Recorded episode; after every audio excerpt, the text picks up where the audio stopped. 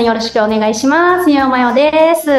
インタビュアーの穴澤聖子です。よろしくお願いします。さて、えー、今週も、こう、えー、まよさんにちょっとこう相談したい内容が来ているんですけれども、いいですね。はい、今月は、はい、あの質問コーナーっていう感じですね。はい。はい、えー、今回はですね、えー、35歳の方で婚活中です。結婚したら妊活したいと思っているのですが、デート相手にどう伝えたらいいのか分かりません。というお悩みが来てるんですけれども。はい。ね話題ってちょっと言いにくいかなと思うんですけど。うんうんうん。結婚して、実は相手は子供欲しくなくて私は欲しい。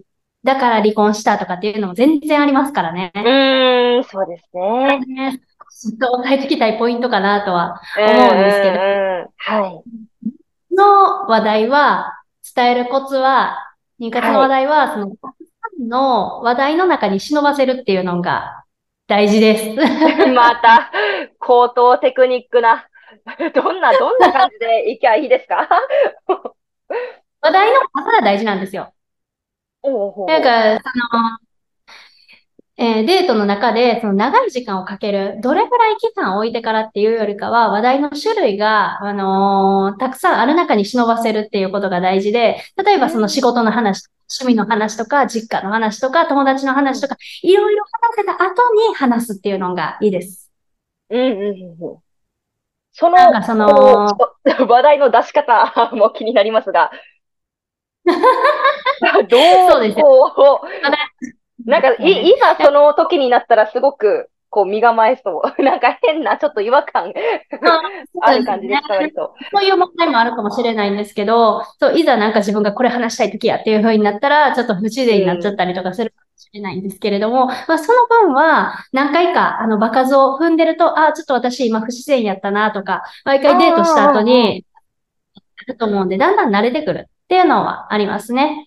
まあ、そこの部分はちょっとで克服していただきたいなと思うんですけれど、まあ、まずそのコツとしてはいくつものその会話の中に忍ばせるっていうことで、あの、良くないのが、やっぱその会話の序盤に、その結婚したら妊活できる人がいいとか、条件を押し付けるのが本当に良くないんですよ。で、それはなんで良くないんかっていうと、相手は子供が欲しいから、この人婚活してるんかなって、寂しい気持ちになっちゃう。自分のことは、はそれでいいって思っ、あそうなんやって思った瞬間、もう気持ちは泣いちゃうなと思いますね。うん。えー、だからこそ、この、そこの気持ちの裏に隠れてるのは寂しさかなと思うんですけれど、うん、うん、うん、うん。このいろんな話題話した後に、ちゃんとその相手のことを知ってから話し方としては、夫婦が仲いいことが基本だけど、子供がいて賑やかになるのもいいと思ってるんだよね。で、将来、するって。そんな風に、相手を思いやって話題を振ると、相手も話しやすくなる、受け入れやすくなるかな、思いますね。うんうんうんうん。うわ、自然うまいわ。うまい。のは、夫婦が仲いいことは基本だけどっていう、ちゃんと二人で仲良くてって、まあ実際それを思ってる女の人がほとんどだと思うんですよね。はい。あの、うんうん、好きな人とかつ子供が作れたらっていうのがあるかなと思うんですけど、だからまずは、ほんまに思ってる自分の気持ちを恥ずかしがらずに言うのがいいと思います。うんうんうん。ほんまに思ってるのが、夫婦が仲良し、それが基本。って思ってるちゃんとそれを言って、相手を安心させてあげた上で、子供がいてもいいと思ってるんだよね。って、まるまるくんはどうですか？って。聞くと、それに対して相手がどう答えてくるかなと。思うんです。はい、はい、はい。で、なんかあの、女の人って、友達から妊活の話聞いたりして、ああ、これぐらいなんか頑張った方がいいんかなとか、うん。なんかシビアに思ってる人いるかなと思うけど、男の人はそこまで、なんか女の人ほど妊活について考えられてる男の人少ないんですよね。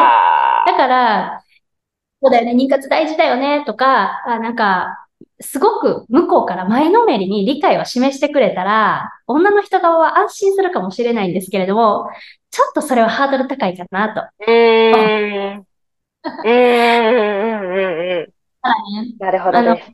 デートの時点で聞くのは子供がいてもいいかなと思ってる？あなたはどう思う？で、あ、あなんかそういうふうに家族が増えていくのもいいよねとか、まあだけど、夫婦が仲良くって、なんかできるかどうかもわからないしねって、それぐらいの感じで、あ、子供を持つこと自体は OK なんや。それぐらいの確認しておくのがいいかなと思います。はい。ですそのね。うん。その後、やること、自分がやることっていうのは、妊活に理解を示してくれるっていう方じゃなくって、うんちゃんとその人生のパートナー探しっていう風な視点で、自分のことを伝えたりとか、相手のことを知ったりとか、なんか本当に仲を深めていくようにうん。することでうん、後々その妊活に対してもいい結果がついてくるかなと思うんですよね。うん、うん、うん、うん。その自分のことを知ってもらって、なんか自分の大切な人やから、その彼女の願いも叶えてあげたいな。そのために自分ができることは何やろうって考え出してくれるうん、うん、うん。手作りをすることが大事。いやー、確かに確かに。最初からそこの距離感は無理ですもんね。なかなか、なかなか。目指すとどうしても仲良くなれなくなってしまうし、自分の魅力度が反映しちゃう相手から見たときに。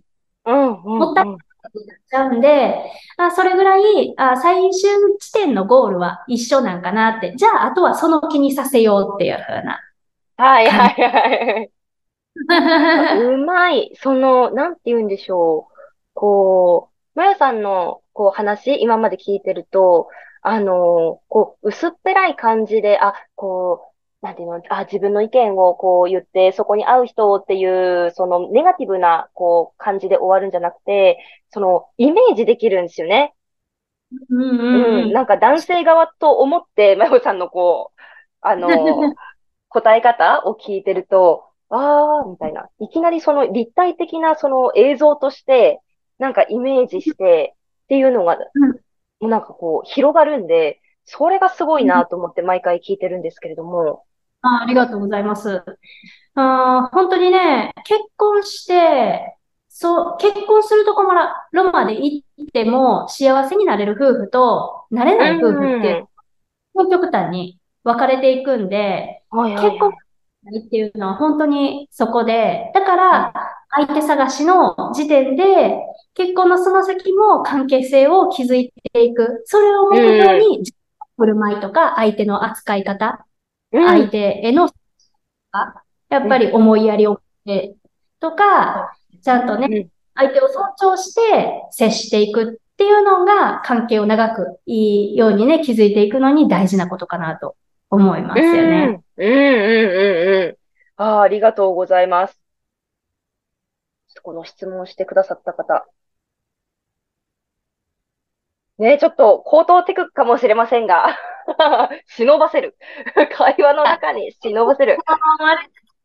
トピックスとしてはそんな難しいことは言ってなくって、妊活の話題をどういうふうに言ったらいいのかっていうのは、話題をたくさん言って、その中に忍ばせる。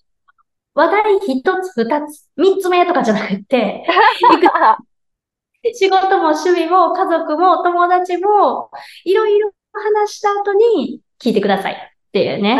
自分うん、うん、うん。なんかめちゃくちゃ高いっていうふうに思わせると寂しい思いをさせちゃう話題だから。うん、うん、うん、うん。まあ、そこもなんか思いやりな感じですね。そう、なんかあの逆に言ったら、女の人からしたら、なんか男の人が、なんか家事はやってほしいんだよねっていうふうな自分したいから、家事は奥さんにお願いしたいんだよねっていうのを、いろんな話題の中に入れてきてたら、なんか向こうのことも、ああ、なんか仕事頑張りたいんだなっていうふうに尊重してあげようっていうふうに思えたりとか、あとはなんか、家事、その最初からし家事は完全に任せたいって言われるよりかは、あ、なんか好きな家事とかあるの？っていうふうに家事の話題で 振ってもらっおー、うん、うん。に、まずは留めておいて、そこからお互いのいいところを知って、あ、他に代わりはいないなって思えたところで、うーん。あなんか仕事に邁進する人生を選びたいんだな。それで、なんか私のことも、なんか生活支えようとしてくれてるんだなって、分かったら自分だってね。そうやって、なんか入りやすいじゃないですか。うん、うん、うん。あっていうのもあるし、どれぐらいの話題の中に忍ばせるのか。やっぱその家事だけ、家事はマジでお願いしたいとか、共働きできる人じゃないと無理とかっていうふうに言われたら、自分が条件で見られてるように思うから、うん。そうですね。うん、うん。そう思わせていくってことかな。はいはいはい。ありがとうございます。あーありがとうございます。ぜひ皆様ご活用くださいませ。はい。えー、今回もまよさんありがとうございました。ありがとうございます。はい。皆様ぜひ次回もお楽しみにしてください。